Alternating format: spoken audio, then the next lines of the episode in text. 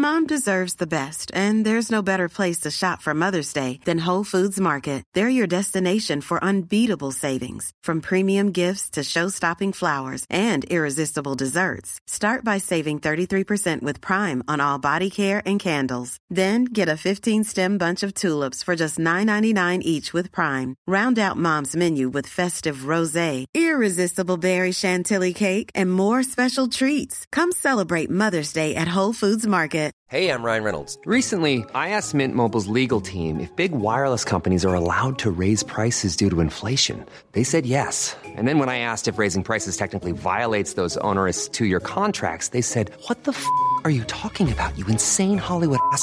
So to recap, we're cutting the price of Mint Unlimited from $30 a month to just $15 a month. Give it a try at mintmobile.com slash switch. $45 upfront for three months plus taxes and fees. Promo for new customers for limited time. Unlimited more than 40 gigabytes per month. Slows. Full terms at mintmobile.com. Hey, it's Ryan Reynolds, and I'm here with Keith, co-star of my upcoming film, If, only in theaters May 17th. Do you want to tell people the big news? All right, I'll do it. Sign up now and you'll get unlimited for $15 a month in six months of Paramount Plus Essential Plan on us. Mintmobile.com slash switch. Upfront payment of $45 equivalent to $15 per month. Unlimited over 40 gigabytes per month. Face lower speeds. Videos at 480p. Active Mint customers by 531.24 get six months of Paramount Plus Essential Plan. Auto renews after six months. Offer ends May 31st, 2024. Separate Paramount Plus registration required. Terms and conditions apply if rated PG.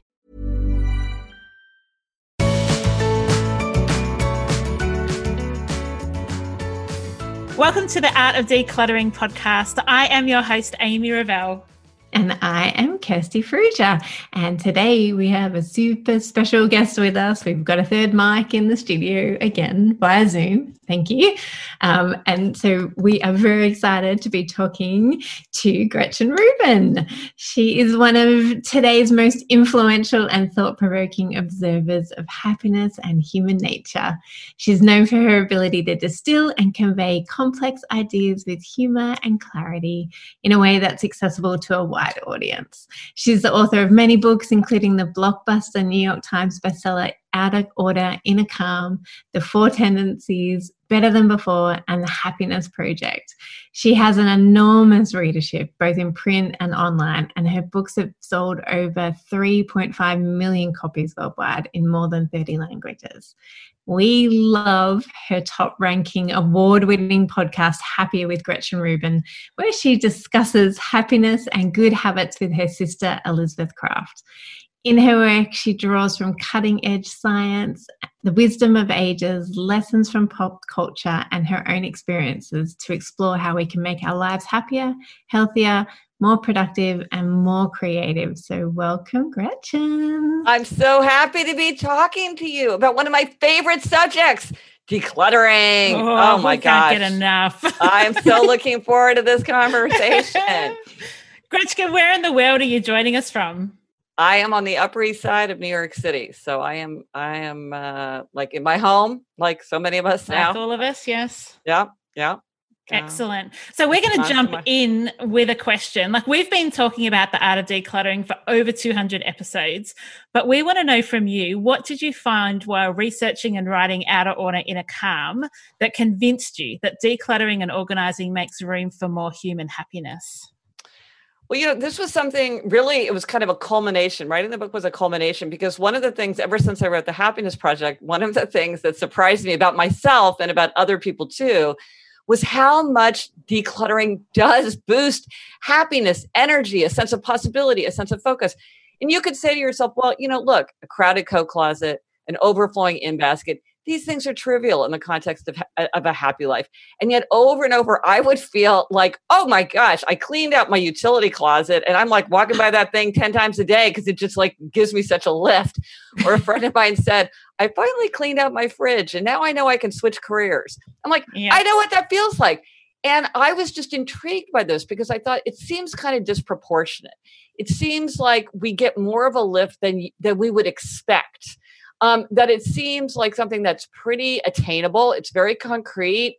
Um, it's something we can all do. And yet it really does seem to go um, really to the heart of our experience of our lives. And so I just wanted to explore that because um, it was just fun to think about, um, you know, how to do it and like why why it works so well. And did you find that universally it affects everyone, or did you find that there's a unique group of society that mm. actually, uh, you know, don't notice the clutter? Oh well, that's a great question because I am. Uh, I have a sister who is clutter blind, and so you mentioned my podcast, Happier with Gretchen Rubin. So my sister is my is my co-host, and Elizabeth is truly one of this small group of people who are clutter blind, and I'm. We've all run into the people who are clutter blind. They don't see it. It doesn't bother them I mean, all things being equal, she'd just as soon have things be neat and tidy, and it's kind of faster to find things when she's looking for them. But she truly doesn't care. And it took me a long time to really understand that it just doesn't affect her the way that it affects me. And like she really almost doesn't even see it. And I think if you're a person who loves decluttering and loves order and you're and you're like sharing a household or an office space with somebody who is clutter blind, it can be very puzzling and frustrating because you're like, what is going on? Like, what is your problem? But the fact is, they it just doesn't register with them. It has to be a very conscious effort. So my sister, you know, she has a husband and a child, so she does make a conscious effort but it's not something that gives her a boost or that comes naturally the way that I think it would come to the three of us to seek that out and to try to create that environment.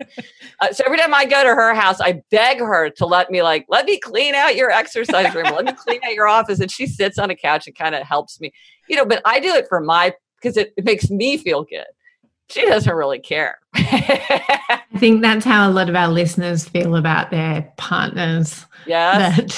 That they're clutter blind or that their children yeah. are clutter blind. Yes. Yeah. Yeah. Yeah. Yeah. so moving on to the four tendencies, we love how you talk about your four tendencies personality framework and that it defines a narrow slice of your personality and why we act um, and why we don't act and how and why we respond to expectations. We also love how you talk about the purpose of any personality framework and that it is to help us to understand ourselves and others better and to hold space and grace for others within their personality. So, could you explain the four tendencies to us, please? Oh yes, oh, my one of my favorite subjects. So yeah, this is this is um, this explains a very narrow aspect of your nature, and uh, most people can know what they are the minute I describe it. They know themselves, they know their sweethearts, they know their kids, they know their office mates. Um, but there is a quiz. If you want to go to quiz.gretchenrubin.com, there's a very free quick quiz. Like three million people have taken this quiz because we all love a quiz. Um, but you don't really need to take the quiz. You'll probably know what you are without taking the quiz. So as you said, this this what this looks at is how you respond to expectations, which sounds very dry, but ends up being really juicy and useful to know. And we all face uh, two kinds of expectations outer expectations like work deadline or a request from a friend and inner expectations which is like my own desire to uh, keep a new year's resolution my own desire to get back into yoga and depending on how you, in combination, you respond to outer and inner expectations, that's what makes you an upholder, a questioner, an obliger, or a rebel. Those are the four tendencies. So upholders uh, readily meet outer and inner expectations. They meet a work deadline. They keep a New Year's resolution without much fuss. They they want to know what other people expect from them, but their expectations for themselves are just as important. So their their motto is discipline is my freedom. Then there are questioners. So questioners question all expectations. They'll do it if they think it makes sense. They resist anything arbitrary, ineffective, unjustified. They have to know why. If something passes their inner standard, they will do it no problem. If it fails their inner standard, they will push back. So their motto is I'll comply if you convince me why.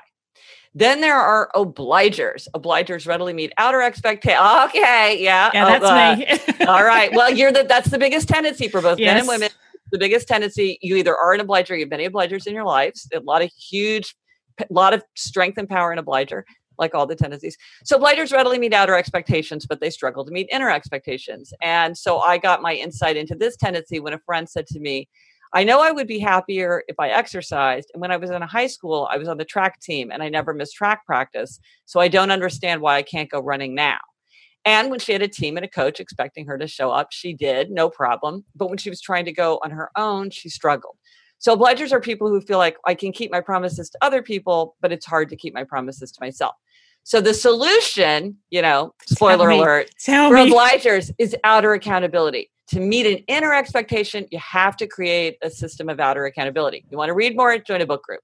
Uh, you want to clean out your guest room, invite a friend to come stay for the weekend.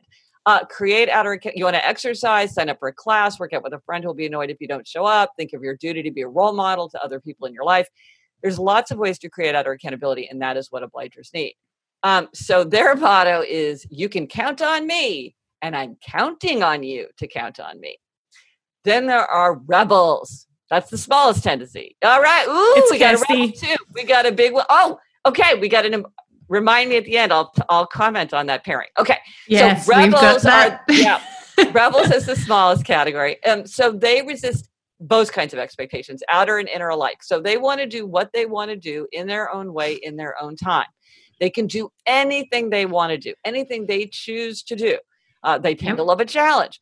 But if you ask or tell them to do something, they're they are very likely to resist. And typically, they don't like to sit, tell themselves what to do. Like they won't sign up for a 10 a.m. spin class on Saturday mornings because they think I don't know what I want to do on Saturday, and just the fact that someone is telling me to show up is going to annoy me. So their motto is you can't make me, and neither can I. Yep. Um, it's Kirsty to a T. uh, there you go. Okay. So what's interesting about your pairing is when you see a rebel paired up, either in uh, romance or in like a work relationship, like, oh, we're co hosts. If one person is a rebel, almost always the other person is an obliger. That oh. is the most effective and stable pairing. Oh, and so excellent. if you know one is a rebel, you want there's uh, if like someone says I'm a rebel, I wonder what my spouse is. I'm like, okay, I'm giving it very very high odds that you're married to an obliger because rebels usually pair, pair up with obligers, and as you do, there you go. You're a perfect example of that.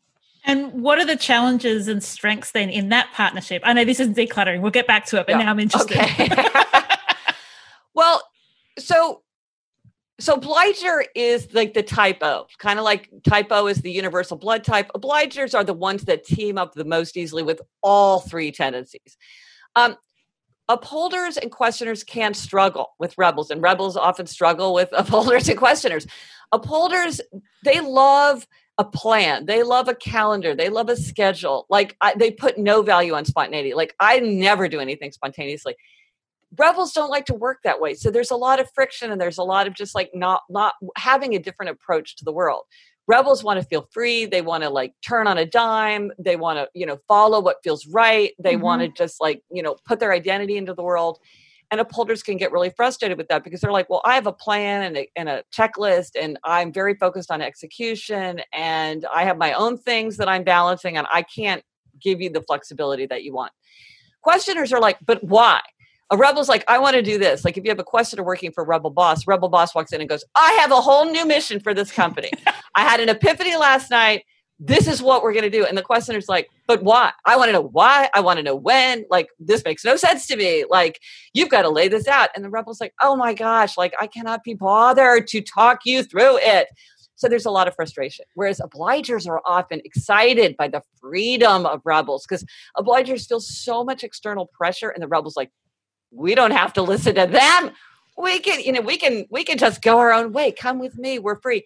What you often see like in a marriage is like let's say one person has family of like family members that are very needy don't observe boundaries uh, constantly putting enormous pressure on the obliger. The rebel has no trouble saying to that obliger look ignore them. That's not fair come with me. We're not going, we're not showing up. You don't have to do that. And that's incredibly freeing and reassuring to the obliger. So they get something from that re- the rebel relationship. Whereas for the upholders and the questioners, it's kind of, it's more, there's more uh, friction mm. in, ha- in handling that aspect of the rebel nature. I'm glad we've got this recorded. We may go back and listen a few times. Okay. Well, I mean, but there is still friction in an obliger rebel relationship, Amy, as you well know. yeah. We have plenty of friction and plenty of ways that, that we um, don't uh, don't see each other's point of view because we hold to our own point of view. Yeah, it is. Well, I think three years of working together, you learn those yeah. things. Like I learned to hold Kirst lightly because she doesn't want to be told what to yes. do. Yes. Well, I work with, I collaborate with a lot of rebels, and I've learned like it's like here's an idea. If this works for you, if it sounds fun, when it's convenient for you, you could consider doing this if it works for your goals for yourself.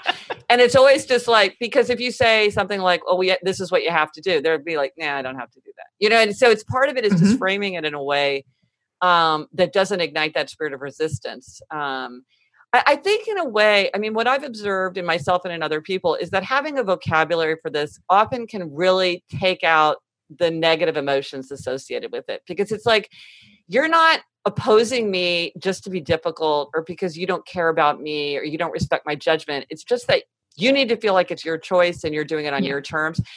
You're like this with everybody. You know, this is just the way a lot of people are like this. It's just kind of like it might be annoying. I might have to like work around it, but it's I don't have to feel bad about it. I'm married to a questioner, and as an upholder, I used to get very angry and hurt because anytime I asked him to do something, he'd be like, Well, why would I do that? And I would be like, can't you just do it because just I asked you? Like, isn't it? Why do we have to have these long conversations about like why you need to fill out a form? Like, it's just, ugh. But now I understand. He's like that with everybody. It's not. It's like it's no. It's not. It's not he's not jerk.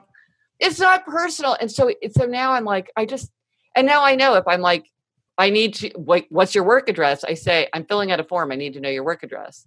I don't say to him, pick up smoked turkey on your way home from work. I say, oh, our daughter's taking a bagged lunch on a field trip tomorrow. Can you pick up smoked turkey on your way home? Because if I tell him why I'm asking him to do something, even something like, what time are we leaving? He will not tell me, what time are we leaving? Unless I say, I want to know what time we're leaving because I'm wondering if I have time to go to the gym. Then he'll tell me. But I tell you, he will not tell me if he doesn't understand why I'm asking. And it's deeply annoying. Yeah, I'm now glad now. now I'm finally now I'm kind of less annoyed because I'm like, this is just a thing. It's a questioner thing. It's annoying, but it's just it's not personal. And so I do feel like it can drain out some of the just kind of the resentment and the puzzlement uh, that can happen when we don't understand each other's perspectives. I find um, just like getting really personal and not yep. about decluttering, but about me because it's my show and I can. Yes, let's um, do it. Yeah. um, Amy and my husband Simon are the people who I get my back up the most, like with when they tell me what to do. I'm all like, you know, somebody else, like, you know, Gretchen, you could say, Hey, Kirsty, can you do this for me? I'd be like, Sure, no problems.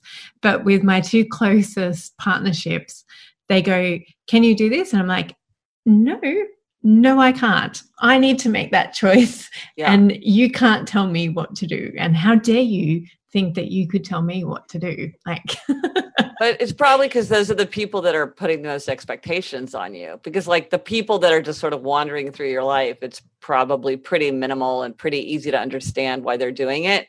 But with these people, it's probably pretty constant because the closer we are to people, the more expectations we have yeah. from them. Yeah so fascinating. I think I find humans fascinating. Absolutely. But you know what's funny about the four tendencies is once you know, they're very blatant. It's not like some personality things where you're like, ooh, I have to like take the test 10 times and like, what does it even mean? I don't even understand the terms. This is like, I can do the Game of Thrones characters for you. I mean, you know it's like harry potter let's do it. Like it's obvious you know? Um, you see it all the time and the people around you.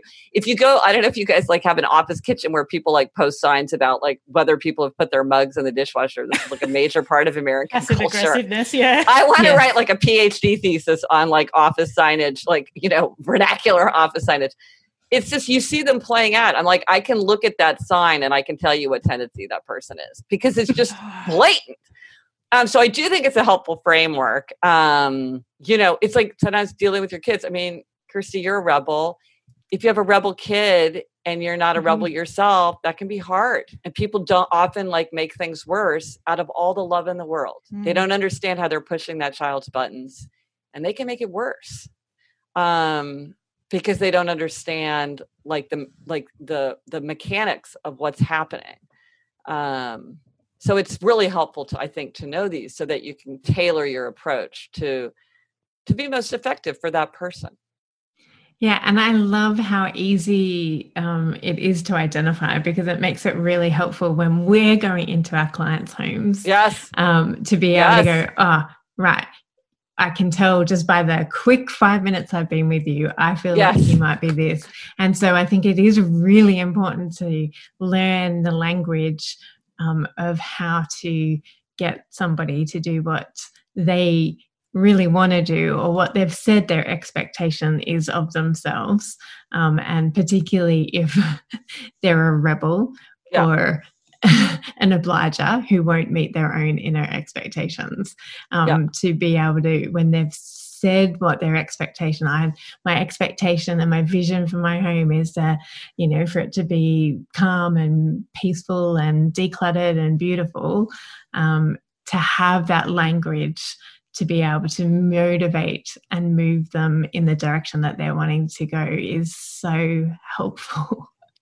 Well, it's funny because uh, I've heard from uh, people who have all kinds of clients, whether that's doctors and nurses and physical therapists, or like salespeople and business people who have to like deal with clients, or finance advisors, you know, personal organizers, uh, anybody who's trying to help someone do something. It's like you hired me to help you do this, so I don't understand why you're not doing it because you're paying. You know, it's it's really helpful to kind of have tools to understand because what a lot of people focus on because um, i think this is sort of what culture tells us and it's also very questioner and upholder is motivation and like putting yourself first and getting clear on your priorities.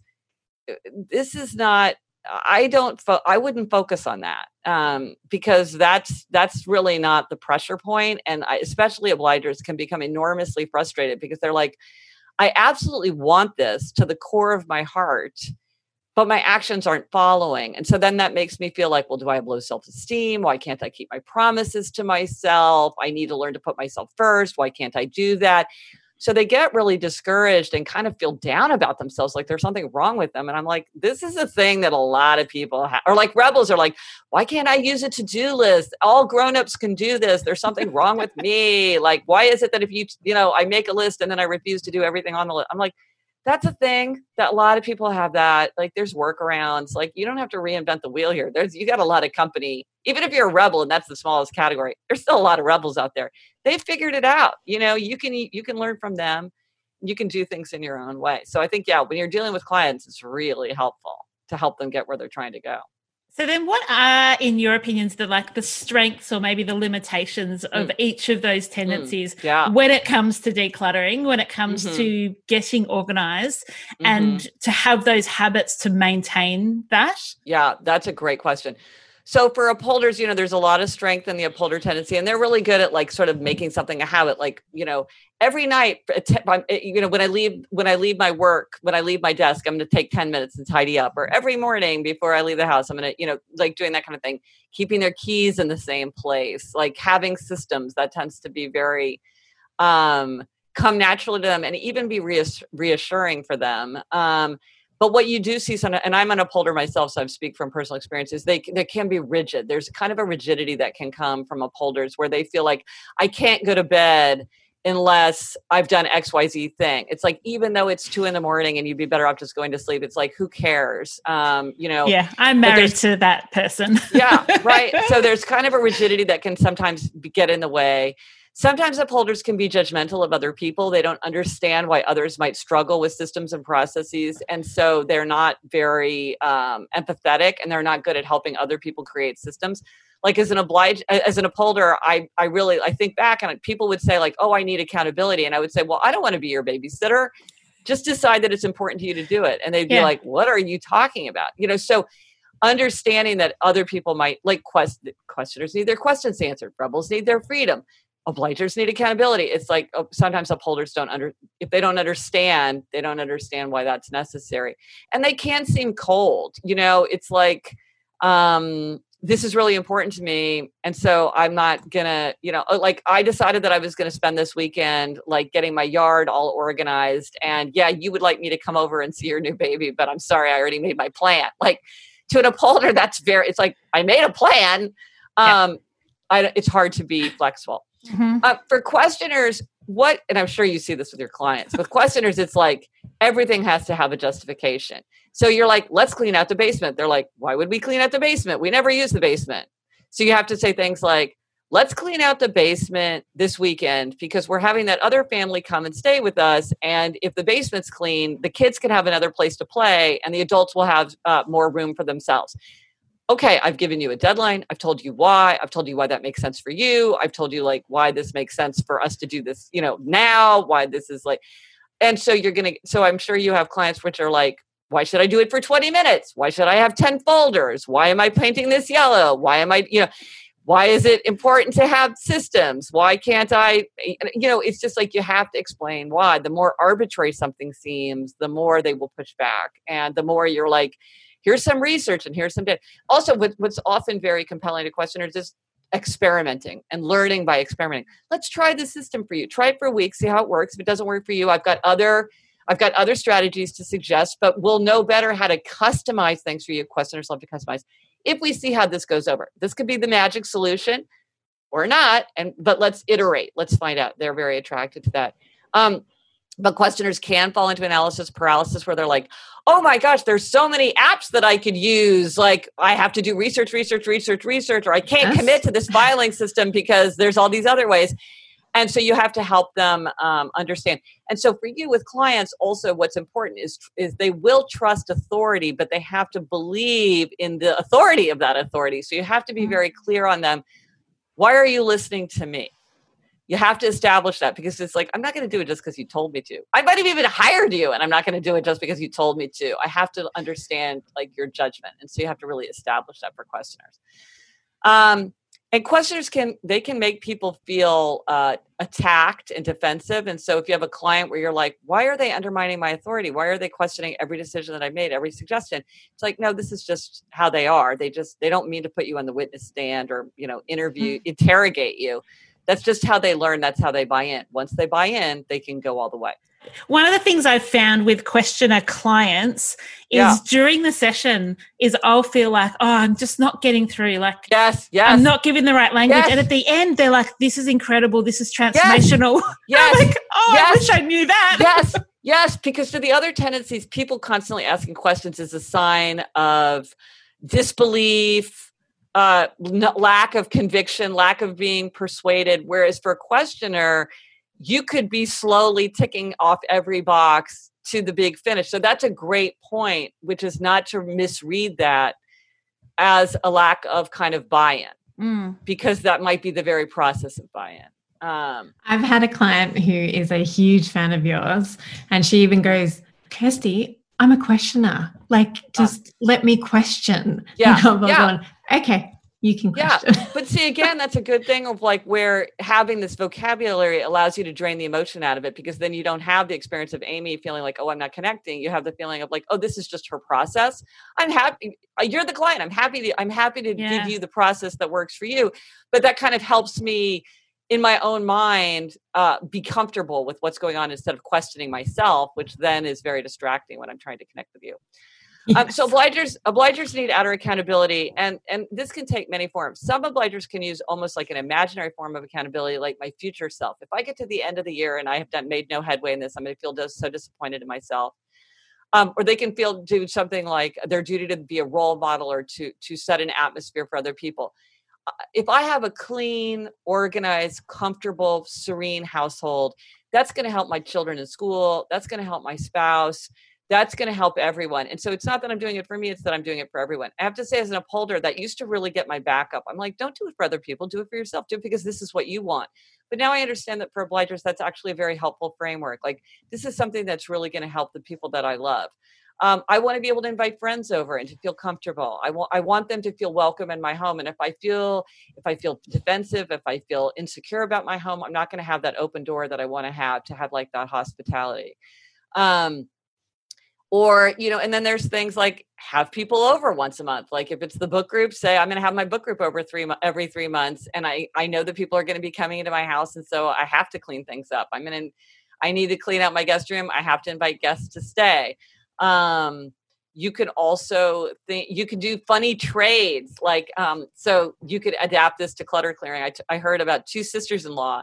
They both wanted to get back into yoga uh, and then by chance, one thing about them is they both love massages. So they made a deal. So if Amy does 30 days of yoga, Kirsty gets a massage. If Kirsty does 30 days of yoga, Amy gets a massage. So you might let yourself down and not do the yoga, but then you'd be letting someone else down because then they don't get their treat. Oh, that would totally um, work for me. Right, right. Yeah. Because yep. it's like you're going to hold it up for somebody else. So you get yep. what you want. So you could do that like every three, you know, you could do whatever you wanted to do it like that you can text people photos like oh I, or like say on social media oh i'm going to do a before and after. Here's the before and then everybody's going to be like oh but where's the after? Because the fun is the after right? We all love a before and after. So now i'm on the hook because everybody's like oh what's your kitchen going to look like after you clean it up? Um, you can kind of create an audience for it you know create a sense of expectation um, so there's a million ways. And then hiring hiring somebody to come in like that probably you probably have a lot of obliger clients because even if obligers don't have a word for it they've often intuited that they need accountability. And they know like i'm not going to do it on my own but if i bring somebody in here and like they're expecting me to make certain kinds of progress that's how i know i'll do it.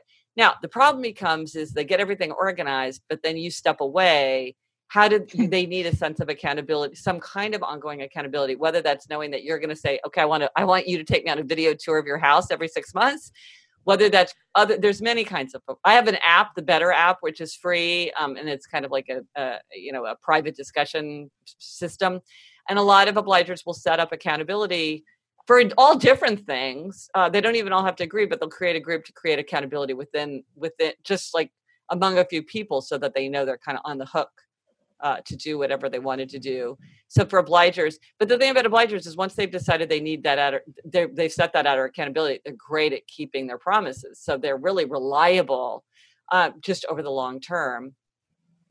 Um, and then rebels. So rebels, they have to do it because this is what they want. I like a clean, uncluttered house because that's what I like. I'm not doing it because you told me to. I'm not doing it for somebody else. I'm not doing it because like some magazine tells me I should do it. I do that because that's what I like. That's what I want. I want people to come into my house and and see how much I love music. And so I'm going to showcase all my, everything I have that's related to music, and I want that to be like clear to everyone who comes in. I like simplicity. Like this is a really important value to me um, I I love this certain kind of aesthetic, and I want to show people kind of my judgment, my discretion, my my taste, my perception. I'm a cool hunter. People come in and they see like the crazy cool things that I can find that no one else would have put together. It's my identity. It's who I want. It's what I want, um, and so that's very persuasive for rebels. Whereas if you say, "Well, you have to do this," or "This is the best practice," sometimes they, they might be like, I'm going to stay up 24 hours and clean out my whole house. You're like, awesome. That sounds fantastic. That's your challenge. Do it. Blow us away. Show us your chops. You can do it in a way that nobody's ever done um, that's what can work for them. That's awesome because we just we had a, we put it out to our Facebook community that we were interviewing you, and we had heaps of questions come in. Ooh, great! And one of them was from a rebel. Um, our good friend Mandy had said, um, "I'm a rebel, and um, how can I not sabotage myself when it comes to getting stuff done?" So there's a couple ways that so part is the identity. This is what I want. This is what I choose. I do it when I want. I'm not going to try to lock myself into a schedule because other people will try to you to be like, do it a half an hour every morning or do this on Saturday. It's like, no, do it when you feel like it. Just do it when you feel like it. But think about what you want. This is what you want. So you can do it whenever you feel like it also rebels they tend not to like things like to-do lists um, but sometimes they can they can make like a could-do list. Sometimes they kind of gamify it by doing things like they write tasks on slips of paper and then whenever they feel like sort of tackling something they'll pick something out of the jar and be like oh it says i'm supposed to dust. Okay i'll dust. It's sort of fun and unexpected and spontaneous and then if they don't feel like dusting they're like i'm not going to dust i'll do something else and they pick another slip out of the jar. Um, but part of it is to realize that a lot of the conventional advice will not work for you. You will not want to lock into a schedule, typically. You will not want to uh, uh, kind of set yourself certain aims at certain times. It's all about what you want when you choose it. Um, and uh, the, the sense of self sabotage comes if you are trying to impose a rule on yourself because rebels can't tell themselves what to do. Um, so don't, if you find that self sabotage, like somebody said to me, it's kind of analogous, said, uh, I made a rule for myself that I wasn't going to eat bread anymore. And so I went out the next day and ate an entire loaf of cinnamon bread. And I'm like, yeah, because yeah. that doesn't work for rebels. So one rebel, like one rebel who wanted to quit sugar, here's an interesting thing. Every morning she eats one piece of candy because she's like, I can do anything I want. And what am I going to do? I'm going to wake up and first thing in the morning, I'm going to eat candy, which is like the thing you're not supposed to do. And then the rest of the day, I'm like, hey, look, I can do anything I want to do. I already had my candy. I don't need any more. I'm like, that's brilliant. That's a brilliant way to get the sense of freedom. And yet, one piece of candy is not a big deal compared to what you could eat over the course of your day. So you might have a rebel thing where maybe you're like, you know what? I just never make my bed Everybody says you're supposed to make your bed. I don't make my bed. Everything else I have tidy because I like that. And that's what helps me think and that's what helps me function effectively. And that's what I like. But I'll never make my bed. Fine, great. That sounds excellent. You know, I leave my wet towels on the ground. Fine, great. Whatever you want. You can do you're the boss of you. The police are not uh, coming around. Yeah, I right, exactly. Leave your dishes over in the in the sink overnight. You know, usually people have like one thing that is like their symbolic action of rebellion. um maybe related to what they had to do as a child. And uh you know um, whatever it is i think just just find the way that works for you to do what you want are you loving getting into decluttering in your home, but feel like some of the things just aren't staying how they should, or you're finding piles of recollecting around the house? Are you getting a bit frustrated that you're not seeing the success that you thought that you would? Well, Kirst and I are excited to let you know about our online decluttering course that teaches you not only how to get an organised and decluttered home, but really importantly, how to keep it that way. So we would love you to come and join our course community. We have an interactive and amazing Facebook group, and all of the course is self paced, so you can jump online whenever you like and go through our six modules that will take you from being overwhelmed to an organising guru. So just visit artofdecluttering.com.au forward slash course and come and join us. We can't wait to have you. Hey, I'm Ryan Reynolds. At Mint Mobile, we like to do the opposite of what Big Wireless does. They charge you a lot, we charge you a little. So naturally, when they announced they'd be raising their prices due to inflation, we decided to deflate our prices due to not hating you. That's right. We're cutting the price of Mint Unlimited from $30 a month to just $15 a month. Give it a try at mintmobile.com slash switch. $45 up front for three months plus taxes and fees. Promo for new customers for limited time. Unlimited more than 40 gigabytes per month. Slows. Full terms at mintmobile.com. Quality sleep is essential. That's why the Sleep Number smart bed is designed for your ever-evolving sleep needs. Need a bed that's firmer or softer on either side? Helps you sleep at a comfortable temperature? Sleep Number smart beds let you individualize your comfort so you sleep better together. JD Power ranks Sleep Number number 1 in customer satisfaction with mattresses purchased in-store. And now, save 50% on the Sleep Number limited edition smart bed for a limited time. For JD Power 2023 award information, visit jdpower.com/awards. Only at a Sleep Number store or sleepnumber.com. Hey, it's Ryan Reynolds and I'm here with Keith, co-star of my upcoming film If, only in theaters May 17th. Do you want to tell people the big news? All right, I'll do it. Sign up now and you'll get unlimited for $15 a month in six months of Paramount Plus Essential Plan on us. Mintmobile.com slash switch. Upfront payment of $45 equivalent to $15 per month. Unlimited over 40 gigabytes per month. Face lower speeds. Videos at 480p. Active Mint customers by 531.24 get six months of Paramount Plus Essential Plan. Auto renews after six months. Offer ends May 31st, 2024. Separate Paramount Plus registration required. Terms and conditions apply if rated PG. But you know, maybe we should talk about Oblige Rebellion. And Amy, I don't know if you've ever experienced this because this does come up with cluttering a lot.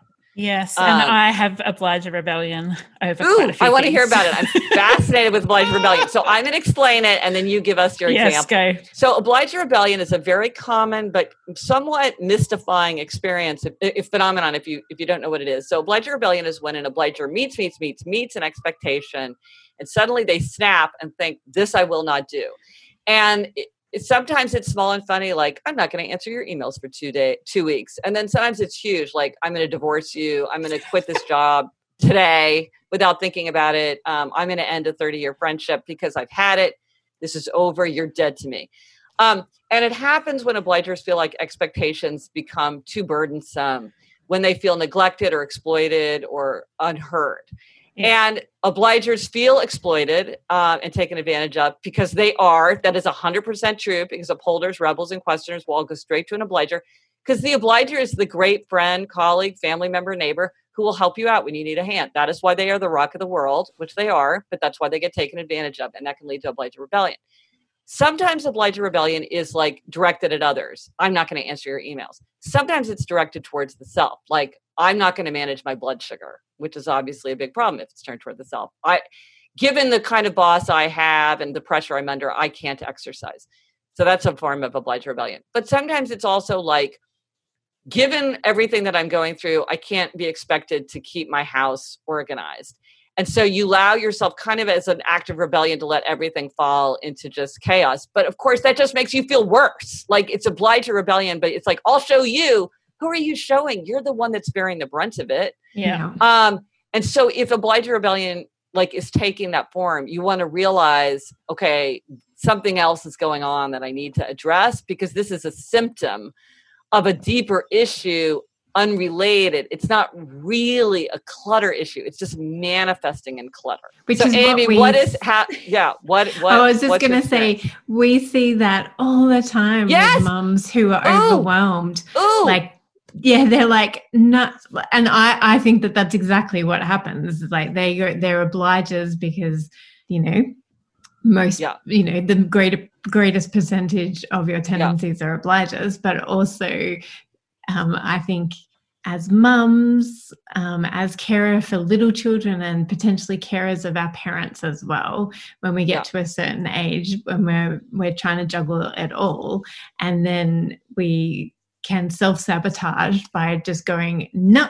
i'm not doing any of it and i can't or i can't do any of it because i'm so obliged to everybody else Yes, Um, and that's and so- that's like it's like everybody expects so much from me. This I'm gonna like throw down and refuse to do. Um, yeah, yeah. So Amy, how what's your experience been of this? Because it's so fascinating to me how, how it comes out. I, I, got my pen. I've got my pen out to take notes. I will recline on the chair. giant- I've got a giant. I've got a giant uh, uh, document just called examples, and because it's just when I'm studying it. Yeah.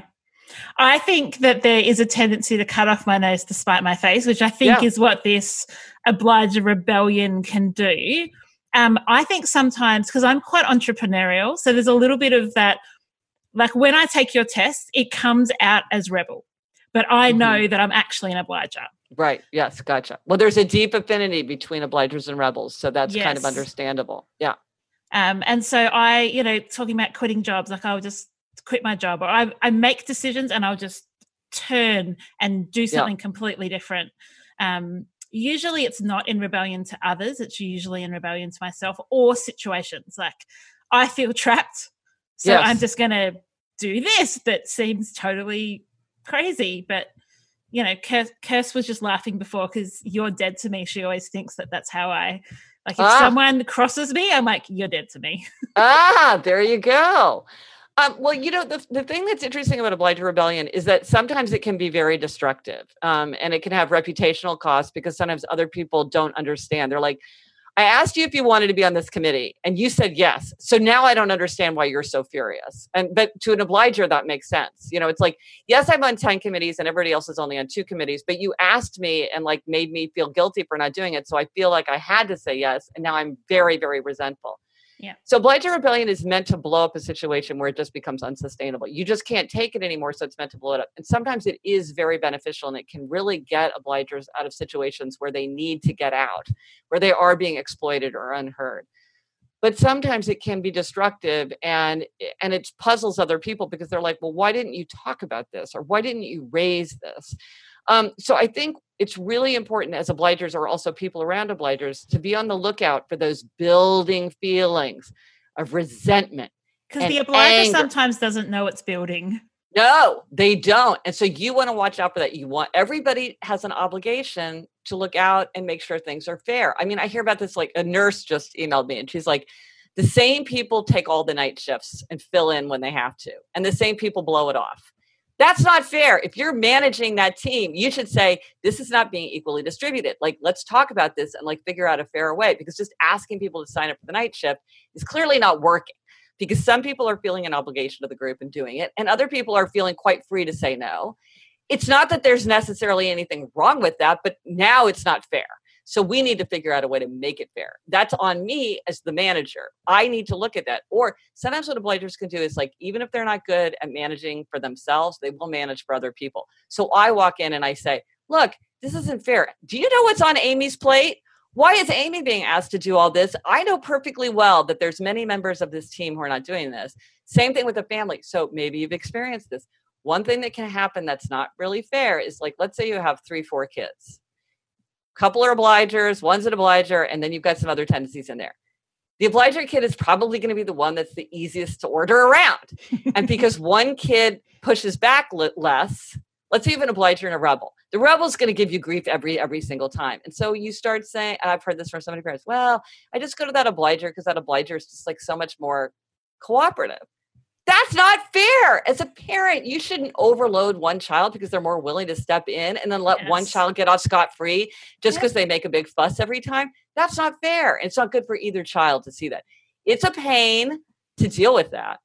But you have to look out for the obliger because they are the ruck of the world and they are the ones that come through. And I think it's the duty of all of us to make sure that we don't take advantage of it.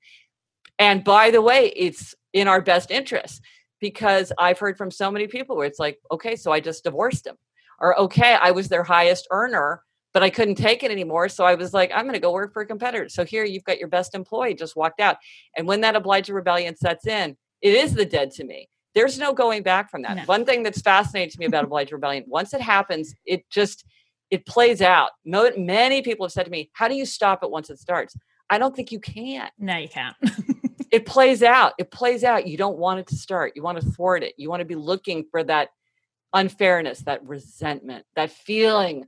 They have kind of like a tone in their voice. Like with everything that's expected of me, you think that I am like gonna blah blah blah blah blah. It's like, ooh, okay, ooh, back up. Okay, let's figure out what's going on here. Um, yeah, that's it's great. It, oh, yeah. So yeah, you've experienced it. It can be good. It can be bad. I find it um, fascinating with our relationship, um, Amy and I's relationship, because as a rebel, um, I feel like I'm often encouraging her to be a rebel. Yes. Yes. Um, like she'll go, oh no, I have to do this, I have to do that. And I'm like, no, you don't. You don't have to do anything you don't want to do. but see, so, that's part of what you offer each other. Yeah. You know, I'm sure she finds that very comforting and reassuring and, and, and empowering. Yeah. That and someone's encouraging her to say no or to yeah, disregard so, uh, other people's as, expectations. Yeah. Yeah. And as much as a rebel, um, part of their nature is to find the obliger and go, she'll yeah. do what I want for me. Um, yes. I, um, I butter her up. You're really no, good at that. Can you? Could you? I feel no. I feel I like this is being very open and honest with everybody. I feel like Amy does a really good job of managing my rebelness, um, and I try to do a really good job yeah. of recognizing my own rebelness in that not like trying not to burden her like mm. try not having expectations because we've her. had so many of those conversations kirst. Yes. And we've done the deep work as a partnership. Yes. That we can now go oh if i could make her think it was her idea this is bonza yeah. And if i can just tell her to chill out and not worry about other people's expectations then maybe she'll be a rebel one day and we can go and rule the world properly. But the thing is, this is a perfect example of how like thoughtful people can figure it out even without the vocabulary. Like if there's empathy and there's a desire to like be the good partner and to make it work and to understand how to like other people's psychology works but it's really sad because you will get like a rebel obliger partnership and that rebel will just exploit the obliger to the end and then the obliger walks out yeah and it's a really bad pattern um, because like I've heard from obligers where they're like that's happened to them, you know, for whatever reason they're drawn to the rebel who will exploit them. So they they look back and they're like, "What's wrong with me? I can't have a relationship. I have these people they exploit me until I like finally have enough. Then I end it explosively, and then I just do it again." And I'm like, "Oh yeah, because this is what's happening." Um, whereas if you're really thoughtful about it, then you can get tremendous strengths from each other and like really complement each other. Um, but if somebody's out there to like drain someone dry, uh, they can. Um, mm. It can be it can be bad. It can be a very bad uh, a very bad combo. I think my biggest fear is Amy saying that I'm dead to her. so ah. I try to do ah. everything I can. Well, see, not it's good to. you've seen that happen because now it's like, ooh, I know it's a possibility. Hopefully, after 20, however many years we've known each other, we're good, my friend. Hopefully. So, in your book, um, Better Than Before, you gave us 21 strategies that we can use to build or break habits. Mm-hmm. So, how do those strategies interact with the four tendencies? Mm, yeah, and that's decluttering. a great. Yes, and decluttering. So, the thing that's interesting about the 21 strategies of habit change is a lot of times people are like 21 is too many like i i want just like three give me the big three but the thing that's good about 21 is that it gives us a big menu because some work very well for some people and not at all for others. Some are available to us at certain times of our lives, but not at other times. And so you want to know kind of all your options so that you can pick and choose the ones that work for you because everyone's different. And so, like the strategy of accountability is one of the most powerful strategies. It's a it's an essential strategy for obligers, but for rebels, it can be counterproductive because if they feel like someone's looking over their shoulder or there's something kind of checking in on them they can that can ignite the spirit of resistance. So i wouldn't say that the strategy of accountability is a universal strategy. It's an it's one of the most powerful and popular strategies but it's not necessarily a strategy that works for everyone. Um, then there are strategies that work for just about everybody like the strategy of convenience and inconvenience. And you see this with decluttering all the time. If you yeah. make things easy to do people are much more likely to do them. And i did this in my house where just a thing for me. I was the worst offender, but my whole family was kind of like this. We just wouldn't hang up our coats. We would just throw them on the floor over a chair, and it was just very messy. And I couldn't get anybody to do it. So then I put a bunch of hooks in our door. It's just that much easier. We are that lazy yeah. that we will not use a hanger, but we'll use a hook. And so just that little bit of convenience um, made it a lot easier. Um, and like you see this with cluttering, where like the coat closet's so crowded that it's a lot of work to jam your coat in Whereas if you go through and you take out the, the you know that that couple layers of coats that nobody's wearing anyway, and now it's very easy to hang something up, people are much more likely to do it. If you have a hamper, you know, sometimes it's like you have an idea in your head, this is where I should put like the little trash can. And it's like, but nobody uses it. And then you're like, oh, well, what if I put it this other place that maybe I wouldn't have automatically thought of? Oh, all of a sudden people are easily putting away, you know, putting away their mm. receipts mm. and their like scraps or whatever. Yeah. Because I just made it that teeny bit more convenient. And then inconvenient, it's something if you don't want yourself to do something, uh, you want to make it inconvenient. And this is more like things like if you have that bag of chips, put it on a high shelf. If you find yourself reaching for the remote control of the TV constantly, put it like in a drawer where you have to walk into mm-hmm. another room and grab it. Um, and then there are strategies that are available to us at certain times but not others. And and the most powerful strategy like this um, which is only available at certain times is the strategy of the clean slate. And this is the strategy that when we go through a big transition it's much easier for old habits to be wiped away and new habits to come in. And so for instance when they look at people who've successfully quit smoking which i think we would all agree is one of the most difficult habits to change it's most often associated with when you move from one house to another because you don't have that habit of like I sit at the, my breakfast table and have my first cigarette, you know, in the, with my first cup of coffee because like now you don't have a breakfast table. Mm-hmm. Um, so if you are moving to a new place, certainly, if you even rearrange your furniture, if you redecorate, if you start a new job, if you get a new puppy, if you have a new romantic partner, if you have a new baby, anything like that is an opportunity to say, okay, now I'm going to start things fresh some people can even use New Year's New Year's Day, like have a New Year's resolution or milestone birthday, and say, okay, I'm going to do things in a new way. Because a lot of times with decluttering, it is about just habits. It's just mm-hmm. don't think you're going to spend a whole day Saturday doing this. Build it into your life so you just do it as you go. It's easier to keep up than to catch up. And so these are just like little habits. And so you might say, okay, I'm moving into a new house. I'm going to like, I'm going to have this way of doing it and I'm just from the very first day I set foot in there, I'm going to just follow this practice. That's going to be easier than jamming it into the cement of your existing life. Or like you're starting a new job, so you're leaving for work at a different time. You're like, okay, I, now I, I can leave for work 10 minutes later. I'm going to use that 10 minutes to just do a tidy up every day. So, you know, I always, I used to look at my watch at 730 and then I would leave for my car now I leave at 7:40, but I'm going to use 7:30 as like the catalyst for me to do that 10 minute prompt. It kind of it's it's like, and I'm going to do that from the very first day of my new job. That's just what my habit is. So so yeah, the 21 strategies, and then there, there's there's the strategy of treats, which is the most fun strategy. Um, there's lots of strat- strategy of foundation, which is like getting more sleep will actually help you clear clutter because yeah. you'll just feel better. Yeah. I love the convenience and inconvenience because so often for our clients, they'll say, Well, I'm always losing the keys. Yes. But when we're like, put a hook at the front door yes. to make it more convenient to hang it up yes. than it is to put it down. Or I may have listened to so much of your stuff that I know that you in the past have struggled with the floordrobe or the chairdrobe. Yes, the floordrobe. Yes. so sometimes for clients, I'm like, take that chair out of that room for a month. Yes. And yes. then you you've got nowhere Brilliant. to put it.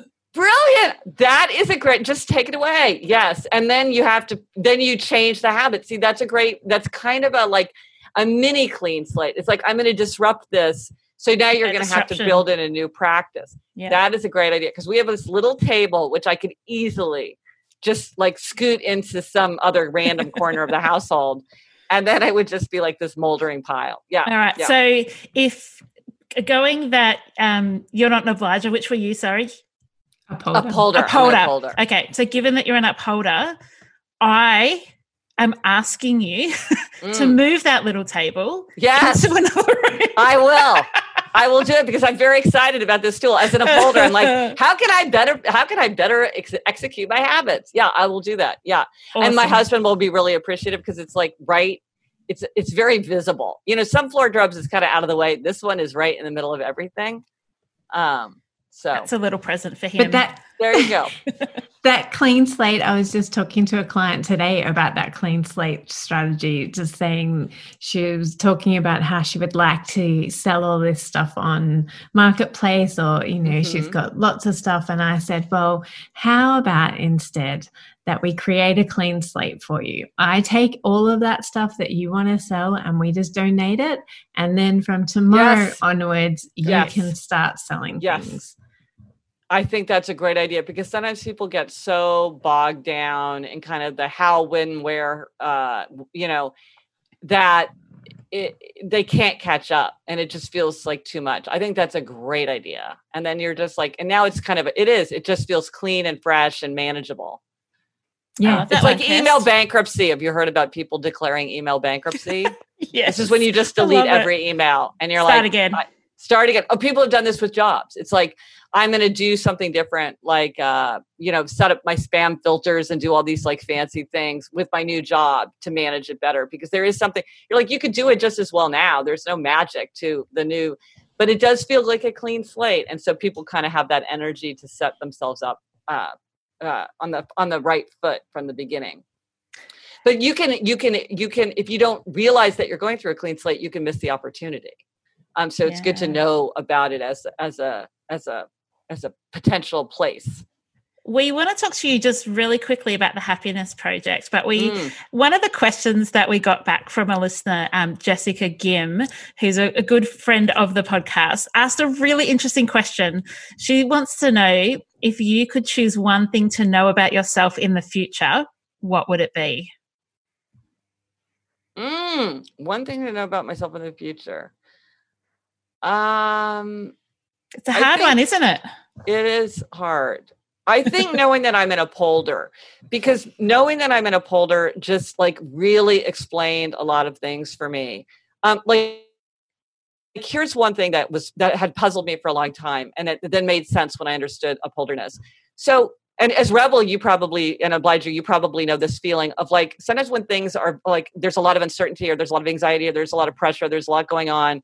You think to yourself, uh, you know i need to lighten my load a little bit. I need i need to ease off of this or that because i need to kind of give myself a little bit more grace. I need to like you know kind of open things up a little bit let myself off the hook here and there as i get through this right?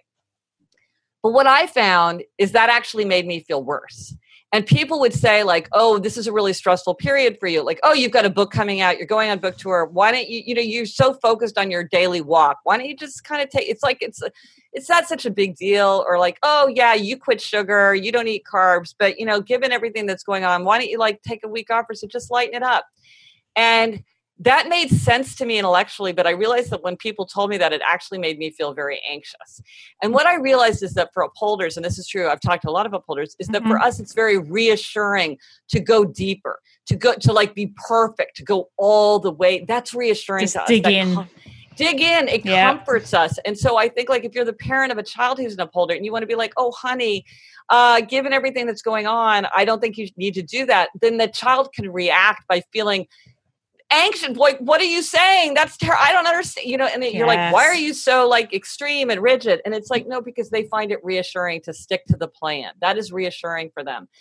And and so now when I talk to upholders, I'll be like, well, listen, why don't you just take a week and just do all just make sure you hit every every to do. wake up on time, you go to bed on time, you're eating the way you want to eat, get your work done, like really just try to execute. And to other tendencies that sounds kind of like crazy talk but to a re- to an upholder it's very reassuring yeah. and they did this interesting research with university students and what they found and they didn't understand the four tendencies so i think they kind of misunderstood what was going on but what they found is that people that had really good habits students that had really good habits during exams they tended to be more uh, conscientious. Like if they read the newspaper every day, they read the newspaper every single day. If they went to bed mm-hmm. at a mm-hmm. certain time, they went to bed right on time. And then other other students kind of let themselves off the hook. I'm like, this makes perfect sense because I'm mm-hmm. sure those were the upholders who are like during exam time, like the more I'm in my habit, the more I stick to my routine, the more comforting I'm going to find that. So like to me, that was hugely helpful because I was like, what's wrong with me? Like, why is it that I can't? Why can't I loosen up? Because everybody else finds that so freeing and like um, helpful. Yeah. Yeah. Kes says that to me quite regularly, Gretchen. Uh, yeah. You you were definitely yeah. an obliger who tilts into upholder. Are you talking about me or about yeah. Gretchen? Oh, me. No, you. You're an obliger who tips into upholder because when I tell you to chill, sometimes you're like, but I can't. It makes me feel better to not chill. Like, oh, yeah. just do the work. Right. Yes, yes, yeah. yes. so can we want to know as we're um, wrapping up we want to know from your happiness work and your happiness research with the world in the crazy place that it yes. is, what are some things we can do just to increase our happiness? Just sort of like emergency members we could do like right now type thing? Yeah yep. Okay uh, so if you if you need to give yourself a quick lift right now, um, one thing to do, and this is a classic, uh, but it really works, is to listen to your favorite upbeat music.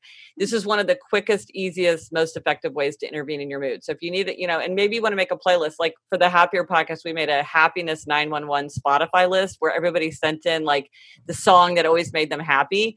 Um, awesome. because it's good to have a go to song. Um, and uh, so that's like happiness 911 on, happier 911 on Spotify. Um, another thing, this sounds funny, but just like uh, jump.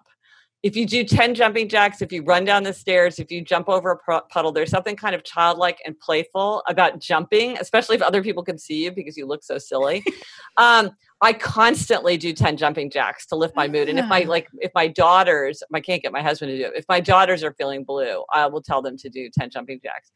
Another great thing to do is to go outside and go for like go for a walk because you get a bunch of things there. You get the movement, which moving our bodies tends to kind of like both energize us and calm us. So it kind of works both ways. Um, being out in the sunlight, sunlight, they're doing all kinds of fascinating research on how important sunlight is to the, the mechanisms in our body. It's extremely healthy for us to get light into our face, especially if we are getting early morning light, which helps tends to regulate the circadian rhythm. If you're having trouble sleeping or staying asleep, which a lot of people are these days, being outside in the sunlight is really going to help you with that. Um, and just like being outside, like it just, you know, a little, just walking around the block a few times, it just like what doing an errand, like walking to get a cup of coffee and walking back if you can, that will give you a lift. Connecting with other people, um, we get a lift when we connect with other people so you could call a friend or you could you know be emailing with somebody even something like talking to a store clerk. So it's not like you're even connecting with a friend but just having a little social exchange lifts our mood. Another thing do good feel good. It makes us feel good when we do good in the world. So if that's something as easy as like picking up some trash that you see on the sidewalk or like maybe you know i often have like little tasks like oh I, I my friend has this little consulting business and i know this other person who i think might be a good client for her so i should like do an e- i said i would do an email introduction it's like take the 10 minutes and do the email introduction if you told somebody you were going to recommend your dentist recommend your dentist if you can uh, you know uh, register to vote you know i mean whatever it would be doing good in the world makes us feel good for ourselves. Yeah, you know, awesome. you know, like you got a couple extra dollars that you want to donate to some cause and you've been you're like oh i've been meaning to donate to a food bank for a while it's like take the time and do it you're going to feel good when you do that so um so those are some of the things. Um, if you need if you need a mood boost right now, and there's always decluttering.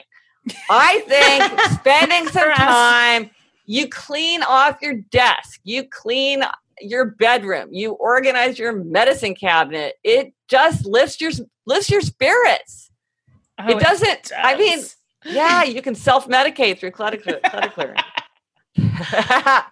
Awesome. And lastly, we wanted to ask you we know that you're writing a new book mm, about yes. how our senses affect us. So, do you want to give us a quick, like, quick preview on what yes. what that looks like at the moment? Well, and you know, decluttering is related to this because it's about our surroundings and our environment and trying to like boost what's pleasant in our surroundings and then maybe getting rid of things that are stinky or sticky or scratchy or frayed or, you know, whatever. Um, so I was very, I'm very interested in, in like how we can get to the mind through the body, how we can get to the inside through the outside. So it's really what is very uh, what we can feel and experience through our five senses. And so i'm looking at each of the five senses um, the, kinder, the kindergarten senses. I know there are other senses but i'm talking about the kindergarten senses. And really how we can um, explore senses um, to do that. And i've just done so many fun things. Everything from like really noticing the taste of ketchup because ketchup is like a superfood to i took a perfume class uh, and a cheese mm. class and um, you know, just really try. I go. I've been going to the Metropolitan Museum every day. I can't now because of the pandemic, but they're opening up again soon, so I can go back to my daily visit. Um, it's just been so. Every book that I write, I think I will never love the process of writing a book as much as I've loved this book. This book was just so much fun, and this book, I'm like, this is the most fun ever because the body going through the body yeah. is just energizing. So I don't have a cool title. So if you have any suggestions for titles, send them my way. I'm still, I have like, i have got like a list of like 75 possible titles. I haven't yeah. figured out exactly what I want to title it. Um, but I'm having so much fun doing the research and writing. I want your job. Like how cool to experiment all right? the time for I the know. sake of writing a book. I know. I'm like the guinea pig for myself. Yes, it is. It yeah. is. I do. I'm like, no, literally, I was like, what was I ordering the other day? I was like, this is literally like a business expense for me. I'm like, and I'm not even like, I'm not even like exaggerating. Like, I have to have this. That's uh, the best. Just yeah. dark chocolate. It's they keep bringing that in, oh, baby. But, oh, but see, the thing is, I quit sugar. That's one of the oh, things I read really dark. Maybe you can get some no sugar, really dark. Is that? It doesn't taste that good without any yeah, sugar. True. It's pretty bitter. It's mm. pretty bitter um yeah but i you know i have a whole thing about why i quit sugar and like why that actually because one of the things i look at is deprivation because one of the ways we can really awaken ourselves is through deprivation yeah. but with sugar i'm just like i can't i just like i just can't manage it i have such a sweet tooth i can't manage it so yeah but that's the beauty is that you can go all or nothing I can One of our listeners is actually asking about how your no sugar is going with your family. Well, you know, that's an interesting question because one of the things that I that is true in the research, and I've certainly found this, is with habits, if one person changes habits, other people sort of pick up that habit. We we we we pass how you see this with cluttering. If one person mm. really makes an effort, often even if you're not nagging people or telling them what to do, they kind of clean up too, or they or they get inspired, or they say, "Oh wow, that yep. looks great. I'm yeah. going to try that." Or they it looks out of place. Yeah, yeah. This system's kind of cat or catching, and we can catch bad habits and we can catch good habits. So I would say my family, I don't expect them. They eat sugar all the time. We have ice cream in our house. We have Oreos in our house. My daughter makes brownies like all the time. Uh, my husband has ice cream Saturday when he eats ice cream every Saturday. Um, but I will say I think that they eat less and they eat less carbs than like because like we used to maybe we would have pasta for dinner, but now I'm like, well, I don't eat pasta. So then they're like, well, well, let's just pick something else that you're gonna like. So I think that they have become more in line with. I would say my parents and my in-laws have become much more in line. Mm-hmm. Um, interestingly, even though we don't live together, they've kind of bought into it much more. Um, and my with my family, I think that they they they kind of unwittingly have come more into line with the way that I eat. Um, but not because I've enforced it, but just because because I'm doing it. It's because I make eggs all the time. I make I like I you can't even believe how many eggs I eat in a week. So they just eat more eggs because if one person's making scrambled eggs, you're like, oh yeah, I'll have some scrambled eggs mm. too. you know, it just it just starts to feel. um But I do feel like I I didn't want to be. It's a pretty big thing not to eat sugar, and I didn't. Sometimes you can have the backlash. We've all seen that where you try so hard to get somebody to do something. Well, you're a rebel, you know, about rebel. backlash. That you then inspire them to want to go the other direction. And so I'm like, everybody needs to come to their own place with this, but I know what works for me. Yeah. Um, But it is interesting how they've kind of come more into line with it than they would have been, I think, if I had not adopted that habit.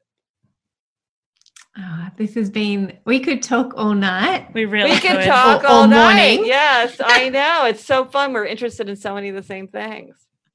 A few of our community want to know when you come to Australia, could you please let the Art of Decluttering community know? Because we want to be there Oh. with bells on.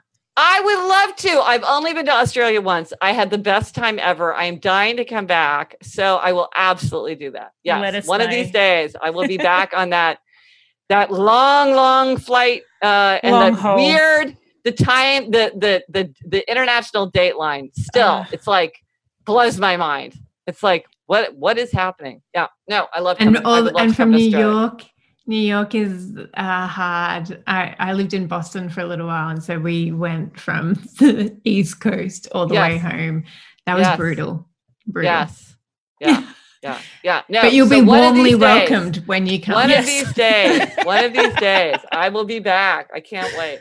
And can you just share with our listeners where they can find you, Mm. listen to you, connect with you further? Yes, well, we talked a lot about the four tendencies. So again, if you want to take that free quick quiz, it's at, it's at quiz.gretchenrubin.com.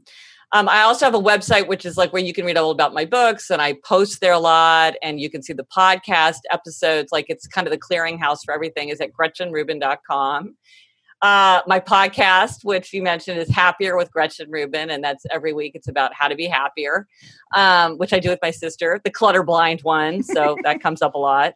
Um, and I'm on social media everywhere as Gretchen Rubin. So Instagram, Facebook, uh, Twitter, LinkedIn, YouTube, um, all under just my name, Gretchen Rubin. Um, and I love to connect. I, you're very connected to your audience. I love to hear from people with insights and examples and questions and observations. And so, um, yeah, I'm like more accessible than than uh, you know ever before.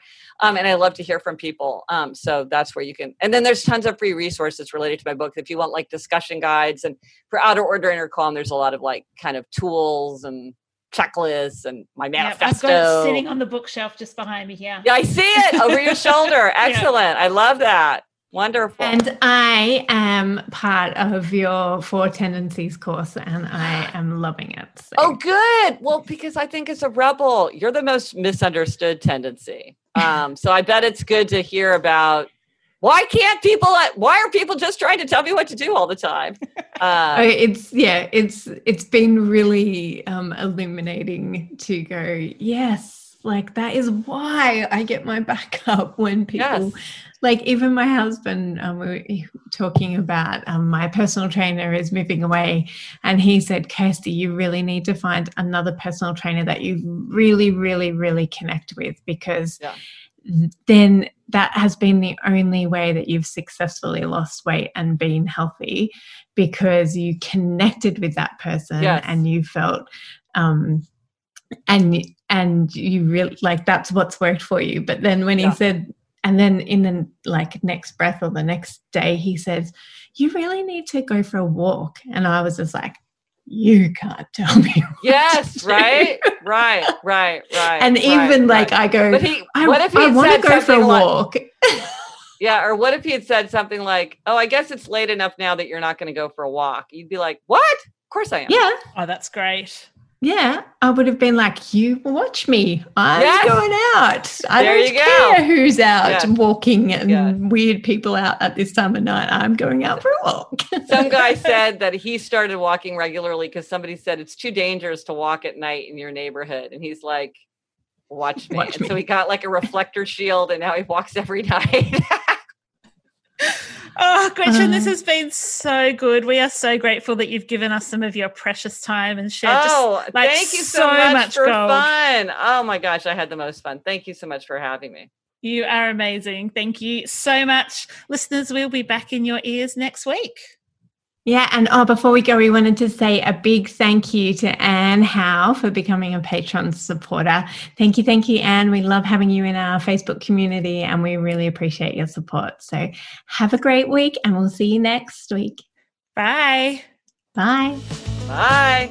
Thanks for joining us. If you've learnt something awesome today, we'd love you to leave us a review on iTunes or Facebook so others can find our podcast too. Don't forget you can see the show notes in your podcast app or over at our website, artofdecluttering.com.au. So if there's anything you want more info on, check it out there. If you'd like to join our supporter community, you can do so over at patreon.com slash the art of decluttering. We hope you have a great rest of your day and enjoy the freedom.